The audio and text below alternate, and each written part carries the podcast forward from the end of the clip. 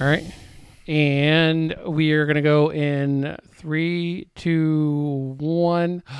Welcome to All American Gunslingers presenting Ubaldi Reports. Hey, everybody, this is John at Ubaldi Reports, the one podcast that provides fact, not fiction, on issues facing America, whether domestically or internationally, but being put together by three veterans. Two of us that served in combat in Iraq and Afghanistan, and one is also retired. Um, medically retired Marine. So how's it going to my co-host? How's it going, Joe and Ray? Great, John. Pretty good. Well, How you doing? Well, today's interesting. I mean, I know we I, when I did the segue, we're talking about two of us have served in combat in both in Iraq and Afghanistan, but this one we're going to be talking about um, Iraq. And on Monday, the 20th of March, is going to be the 20th anniversary of the conflict in Iraq starting. So that has a whole ramifications. Everybody has different opinions, especially now. People blame Bush because he lied about how we got in, how it was conducted. There's many different um, elements to this. Now, Joe, when were you in Iraq? Um, I was in Iraq from uh 2000. When did I go in there? 2004. Okay, I got there in March of 2005, but I was activated because I was in the reserves in 2001. So I was at the MEF, which is the Marine Expeditionary Force, which is the highest level the Marine fights at. And we were planning through 2002, we were planning the um, invasion of Iraq, and everything was about we're going to go in. It was almost going to be a Desert Storm light. It wasn't going to be as many troops as we had in the Persian Gulf War, which equated to about 500,000 troops. We were going to send in about 250,000 between Army, Navy, Air Force, and Marines. And with the Army and the Marines doing the bulk of the fighting inside Iraq, and obviously we had Navy, Army, I mean Navy, Air Force units, but um, but nothing was planned of what would happen after we went into Iraq. So okay, so nothing what it was was transpiring of how we went into Iraq, what would happen after the conflict was over. Now, it's interesting to note when I got back from Afghanistan in December 2002, I was back at Camp Pendleton where the MEF headquarters was at. And there was a colonel who picked up general, and we had a good working relationship because I worked with them in Afghanistan. And this is in January 2003. And I said, Sir, I heard what we're going to do once we get into Iraq but I've never heard what was going to happen after the war was over. And he says, I'm sure they had something. They didn't. And then in June of 2003, once the war was over, we kicked Saddam out and toppled his regime. All the military personnel were coming back, and there was no plan for post stability Iraq. And we saw that would have happened where we went into this insurgency. We kind of got it in fits and starts until we realized we were in a full blown insurgency. Well, what it- was your experience, though? So my experience uh, in Iraq was just kind of like I don't know. I mean, because um, prior to, because we went in about 2003, right? 2003, March 2000. And it was just right after Fallujah. And Which then I was- came, I came out of a training unit, and I went right into Are you talking the second Battle of Fallujah in December of 2000? right after they hung those the Blackwater. That would have been um, the spring of 2004. Okay, and then so I went in probably 2004, 2005, right as right before. Um, because I just I went from a training unit in Parris Island, then I went over Okay. to, uh, you know, into an infantry unit, and basically it was kind of like thrusted. Or like, okay, guess what? We're going to California because they wanted us to do a CAX. Yeah, there, and just so that people know, a CAX is a combined arms exercise. But at the time, they changed the CAX to be like a Mojave Viper, where they were Yeah. training you at a, a built up facility that was simulating what you would face in Iraq. Yeah, and then they took us over to a retired Army Air Force housing base where they just turned that into pretty much a, a combat town Correct. where they put like marine units in different areas and you would almost, you would treat it as if you were like in the desert. Uh, so it was kind of like right from the gate as soon as I got into that unit, it was kind of like thrusted into like combat mode.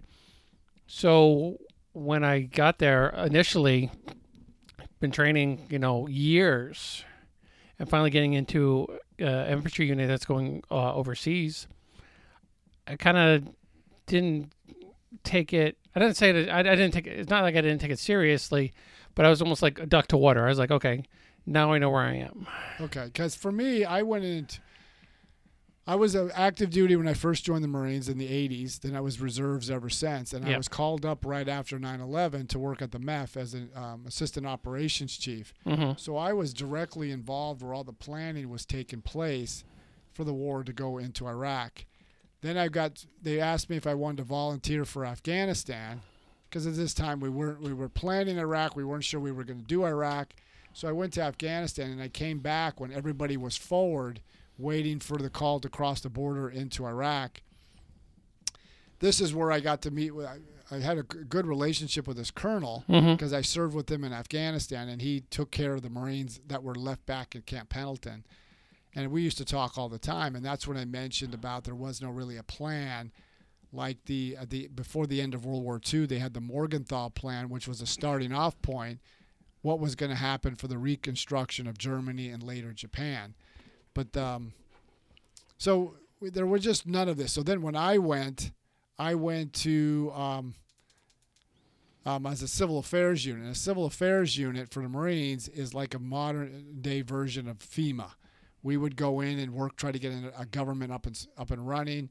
Other parts of the world, we would do just various projects, coordinate with the locals. But in Iraq, we were trying to get it up a government up and running, um, and we were doing that. In um, I was in Ramadi, which was in the Anbar province. This is pre-surge because I left in September of 2000 um, to, to, to September well almost no I got back in October hmm of 2000 um, well I guess the end of September because I remember my mo- I got the word when I, as soon as I arrived in the states my mom had passed away Yeah. so I got that Red Cross message and she died on October the 1st so I got it just we probably landed on the 27th or 28th of September so that was my my focus for Iraq, but it was different. I mean, we were training for all this time to go. hmm We had various units, so I went probably two years after the initial invasion had took taken place, and we were getting in the throes of the insurgency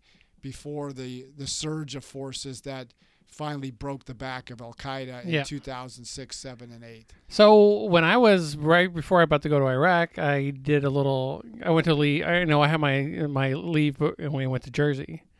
That was my wife and I. Okay. Uh, prior to uh, we weren't dating, or we were just dating. We weren't married yet. And I stopped at my cousin's house, who's right next to me, Okay. because he gave me something to take to Iraq with me.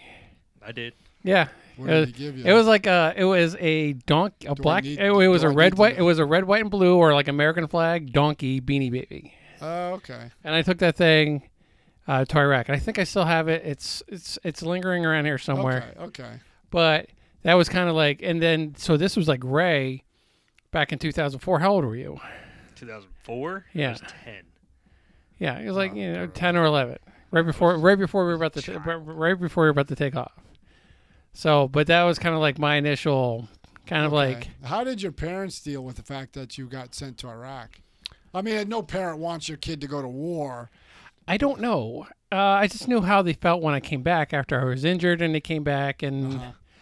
but you know they could they were also maybe a little bit relieved as well because they're just like you know because alive. it's kind of it's kind of it's kind of crappy but you're like well at least they didn't die See, for my parents were different. It- it- my parents always supported me to join the Marines, but I was in the Marines for a number of years prior to no- 9/11. I thought I was just going to do my 20 and get out. Then Mhm. 9/11 happened, and then I volunteered to go on active duty. I volunteered to go to Iraq and Afghanistan. But my parents weren't exactly thrilled when I got called to Iraq. No. no parent. This is when the throes of the war, when the war was get was not doing too well. And I remember I got in an argument with my dad because I went, and that was the last time I would see my mom alive. Once I waved to her, because obviously you couldn't go into the terminal because of the restrictions they had on flying.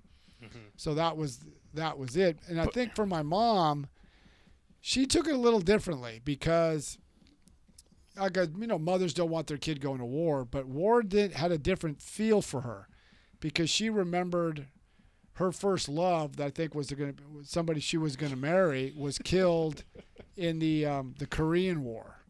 So, and then my dad had served in the Italian Navy during the war. And I know the jokes about the Italian Navy and the Italians, but war is war. When you see your buddies, and he told us he saw his buddies get half his body f- split in half Mhm. during naval battles. War is is still war. Your friends are still there. I mean, the the adage of when we were getting hit in Iraq a couple times, not to say I was in the throes of combat, but a couple times we did get into some stuff. And they always say that you don't fight for flag or country or patriotism, you fight for your buddies. That was more that has never been truer. You're I didn't care who the guy left or right as long as they got me home. And I remember we were inside a building and two of my Marines were outside and they had to grab me because I was running to go outside and be with them. Because that's all I was thinking about. These are my guys. Mhm. So it's Now, it's different when you go to war. now towards the end, and we're not saying it like it didn't. It was been 20 years since the beginning of the uh, Iraq Iraq War, but correct. as it kind of came to a close, did you notice that it came to a close, or was it just kind of like, oh, we're not there anymore? Well, I think it's it was weird because Because that that was a good extraction. That's the way we should have done Afghanistan. Well, because the problem with uh, the ending the way it ended, and I know people can go back and forth why we were there, Bush lied. I got all that, but it was surreal because we had to go back, hmm and there was no plan. That was the whole thing. I faulted President Bush, is there was no plan once we removed Saddam Hussein, and I mentioned it, and I was a gunny, which was an E7. This is before I knew all the stuff I knew now. And one of the questions I raised was this is before the war even started. What happens when you take a sitting government out? What was replacing it? Now, General Zinni, who was the CENTCOM commander before Tommy Franks took over, who led the wars in Iraq and Afghanistan, he put out a paper called Desert Crossing, which was declassified.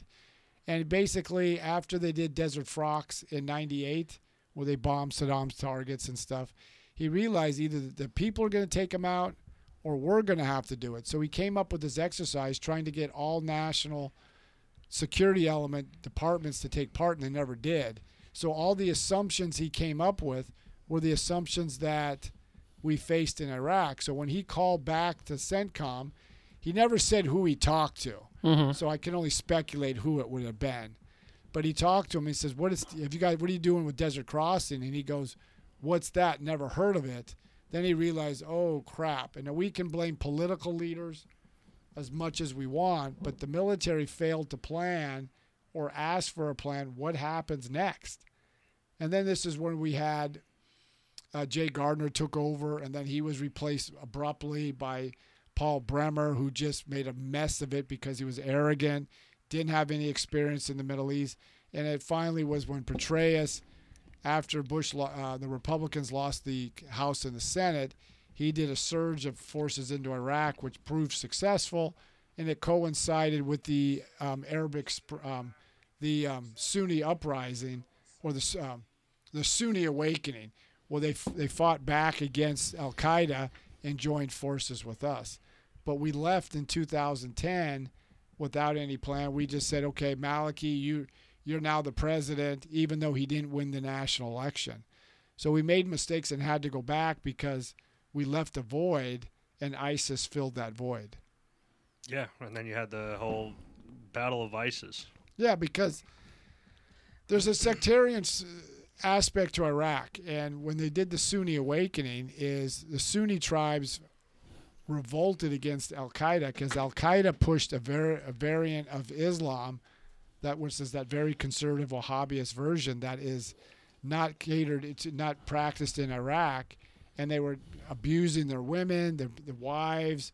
So the wives and sisters and daughters went back to their families and said, "This is what's going on," and then they realized the Americans may not be the best option, but at least they're trying to do what's best Right. and we coincided with that. But it just, we never still had a plan. Even when President Obama got out, he just wanted to get out, but without leaving. What's how does the war end? Is the because there's a book I read about that. It's titled "How Do Wars End," and we never planned efficiently for that.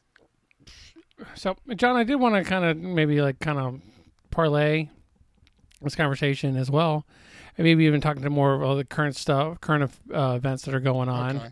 You know, because you know it is good to kind of reflect on where we have gone in the past 20 years when it came to Iraq. But I mean, current standing is that we seem to be like on a verge of entering into another skirmish with uh, Russia and China, but also like especially stuff here, which is going on. And I think like the biggest thing of mine, and even like Ray asked me a question today about. He's like, look, I kind of been out of it for a little bit. What's going on with the SVB or Well- or, or Silicon Valley Bank? Well, the problem with the Silicon Valley Bank was a unique bank. Most of the depositors, as far as I can understand, were investors who they were all catered to the startup companies. Mm-hmm. But the bank made some key mistakes, like they leveraged like uh, treasury bonds, and they did they did things like that. But then when interest rates went up, Mm-hmm. it was too cost prohibitive, and they made mistakes from there. But also, Now, going from economists, though, they said like when bonds start maybe appreciating in value, that means there's like a sign of like a bad economy, or true because there's uh, treasury bonds are safe investments. okay, So it just, but what the, happened is they focused so much on that, but then the also when reports are coming out now that the CEO of that SVB bank or mm-hmm. the Silicon Valley Bank was on the board of dire- was on the board of the Federal Reserve in San Francisco, so he was basically regulating his bank, and then the board of directors for the um, Silicon Valley Bank, only one person had banking experience. The rest of them, well, I hate to use the term, were just filling diversity, equity, and inclusion positions. Like they tried to get people who had a fir- had a demographical ch- choice Mm-hmm. that they wanted. So they're trying to get everything through equity, but they didn't get anybody that knew banking.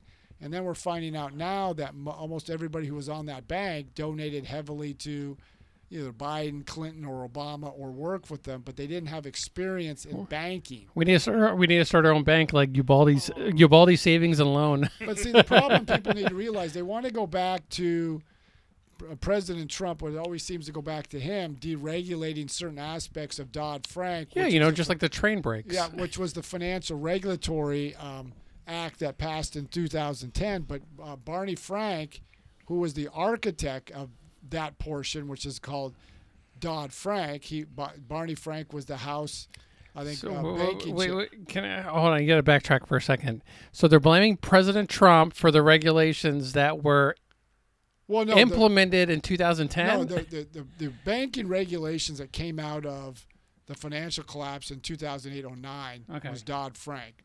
Christopher Dodd was the senator in the Senate. I think he was on the Senate Banking Committee. mm-hmm. Um, Barney Frank from Massachusetts was from uh, the House Banking Committee. What Trump deregulated, or at least rolled back a few of the regulations in 2018. So that's what they're citing would cause this um, this failure.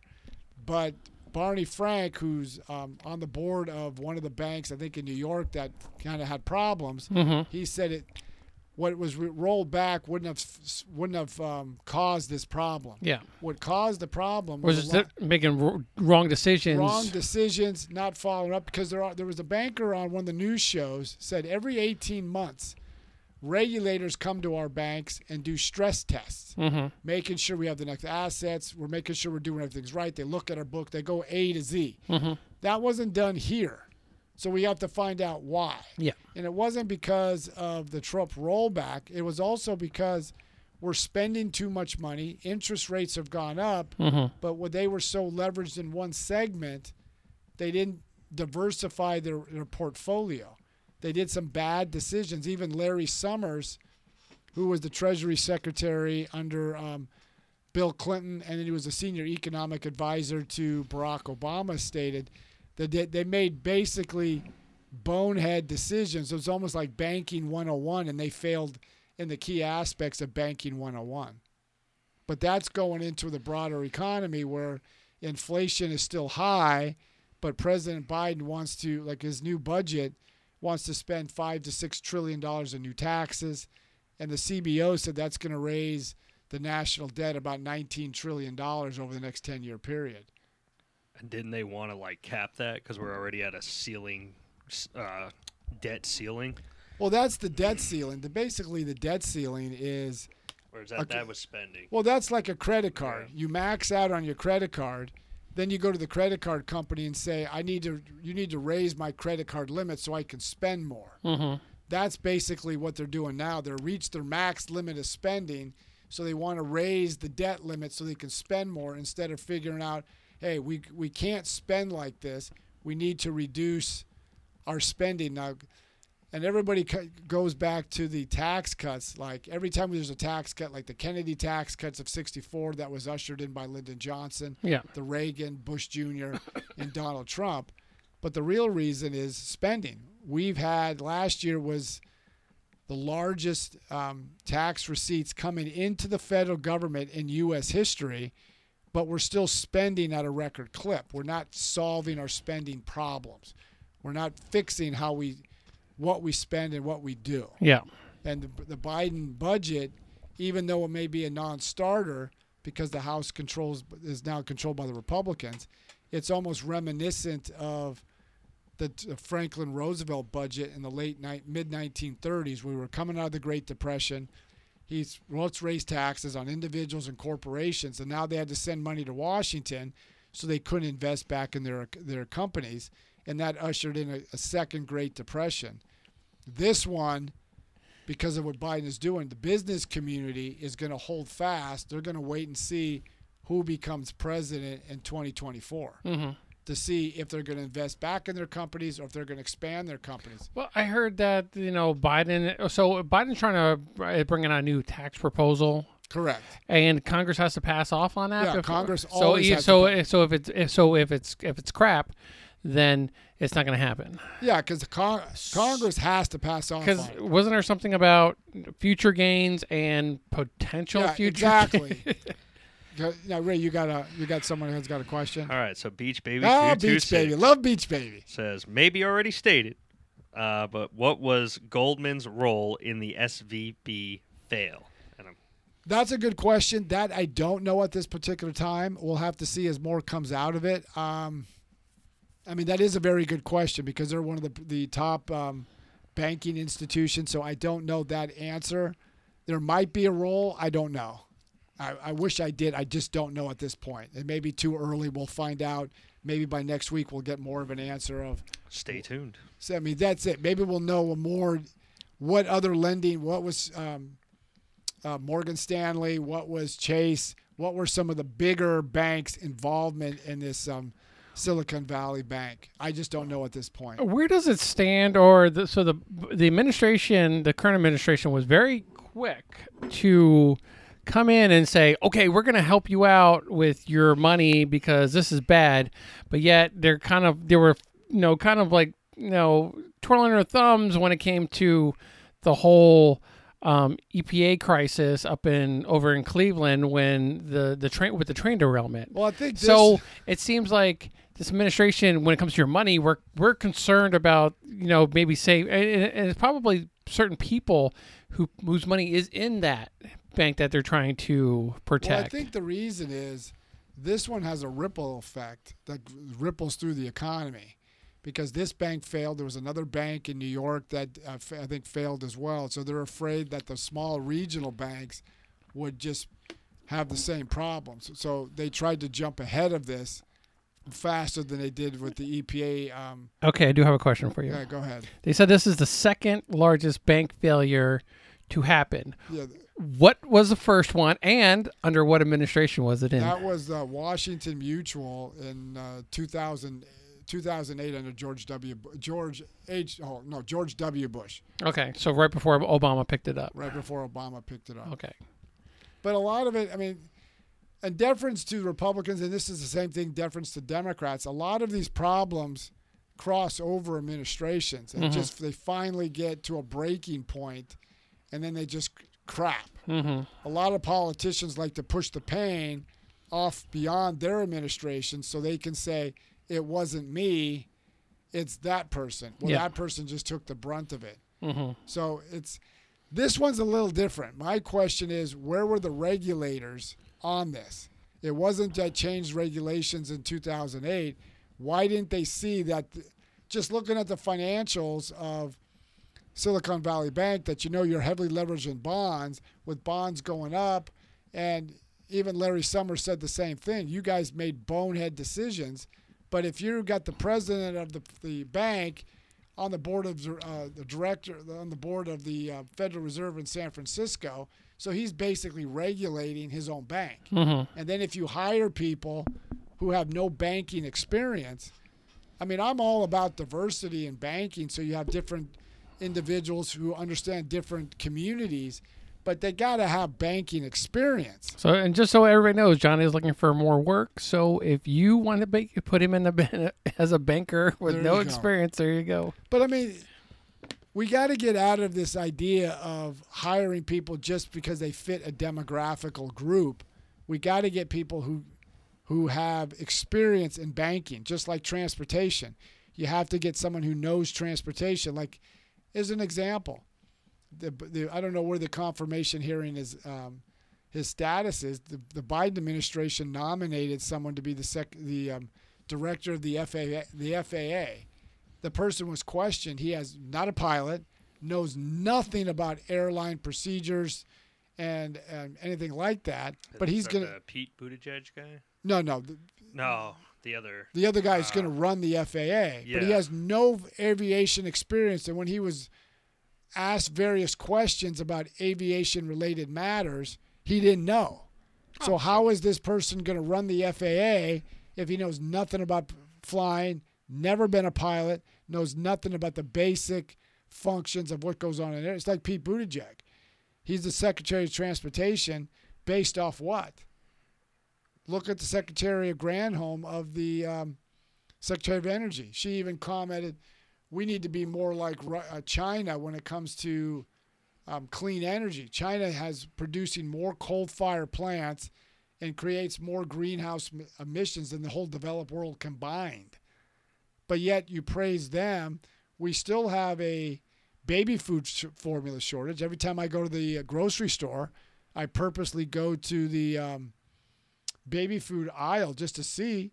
I went out and there's there's a shortage. I went out to dinner on Sunday as I talked with the server, I, like I talked to everybody. They couldn't I couldn't get a hamburger at that restaurant. They didn't have certain items because they're having supply chain disruptions. And we just we can't have people who are unqualified for these positions just because they meet a demographical check box, check uh, check mark. Rudy, you got a question? No. Don't even read it. Nope. nope. It's all good. You can read it later in the Okay. text.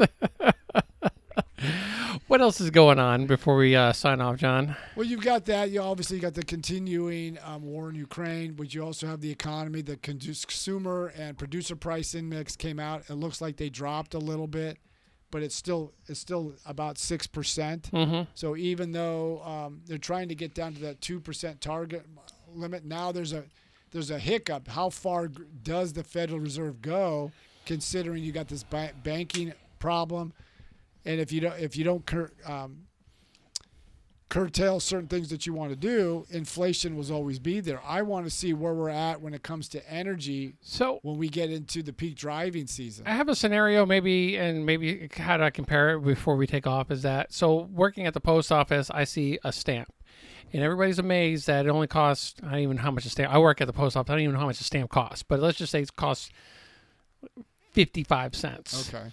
And everybody's amazed that I can be like, if I put this one stamp on this letter, it will go across the country, and all it's costing me is fifty-five cents. And if you ask people how much they would actually pay for that stamp, they say, you know, a dollar, maybe even like a dollar fifty. But the post office will only increase the rate of the stamp per inflation. So as inflation gets higher, that's uh, and they'll they'll never go. However, they could put that stamp up for a dollar. Everybody's paying a dollar for it, and post office will start making money because everybody's paying a dollar Well, for a a stamp. of- Hold on. okay. Now, they're slowly eking up the interest rate. You know, and back in like the Carter area, it was Carter, Carter, era, it was about like what, 15, 16%? It got all the way up to 21%. Okay, 21%. So why not uh, you know, we're kind of ripping the band aid off slowly. Why don't we just tear that thing off, jack it up to that, you know, that 16, 17% that would be ideal to combat this inflation, slowing down the market when it comes to loaning and buying goods and stuff like that, just so that people can quickly adjust and then watch the interest rate slowly Well, go back the, down. the- what the Fed is trying to do now, when the Fed acted way too late, keeping interest rates near zero, I mean at zero for so long, hmm so then they reacted by trying to stamp down inflation. What happened during the Carter years, which you suggested, is they raised Paul Volcker about 80, 81, 82 raised interest rates to extremely high levels to to keep the money supply out. But what it also coincided was President Reagan deregulating, making more pro-business decisions because prior to that there was so much regulation. The government was telling business how you will do almost everything. So that kind of worked where once interest rates stay stabilized and then it became more pro business, then the economy took off. It went through a severe recession. The Fed is trying to prevent a severe recession like happened in 81. But even though we've been in a recession for almost But more, pers- more than almost a year now. unemployment unemployment during, under the Reagan recession went all the way up to 8.3 percent. So they're trying to avoid it going up to that level. But the problem is we have the the fiscal policy at the f- the federal level, like with Congress and the president, they're spending more money instead of reducing the spending. So it's going to be interesting. The the Fed's got to thread that. At the same time, they're not getting cooperation from the uh, the Biden administration, the Democrats. They want to spend more, thinking that's the way to fix inflation is stimulate the demand side. Reagan stimulated the supply side, create more supply, and the demand will follow. yeah. Yeah. All right, John. How can they go ahead and get a hold of you? Well, you can follow us by going to Ubaldi Reports at gmail.com or check us out on Facebook, Instagram, Twitter, um, obviously TikTok, and all the other social media platforms. You can check us out wherever the podcast. You can find podcasts. Ubaldi Reports will be there. Um, let us know what you think. Our goal is to do this every day so we can focus on the top issues every day. So keep uh, supporting that and keep uh, spreading the word about Ubaldi Reports. We respect everybody's questions. We may not agree on everything, but we do res- respect everybody's questions. We do support um, American um, gunslingers who are um, one of the sponsors for Ubaldi Reports, and I guess Joe and uh, Ray will talk about that. All right. Yeah, All American Gunslingers. We are a non political podcast, and we like to talk about all things other than politics. So have a listen to us and maybe get a laugh. We, we think we're funny. I we laugh. we, la- we laugh at each other. They get a little more edgier. They get their devil's nectar in front of them when they do this. You can catch us on all um, all social media platforms, uh, and all- you can catch us on Twitch, Facebook, Instagram, TikTok. So check us out. We're all American Gunslingers, and um, just so everybody knows that Don Adams, you're an idiot. Have a good night. All right, keep listening to Ubaldi Reports until next Wednesday. Follow Ubaldi Reports every Wednesday at 7:30 Eastern Standard Time. Till next time, keep following Ubaldi Reports.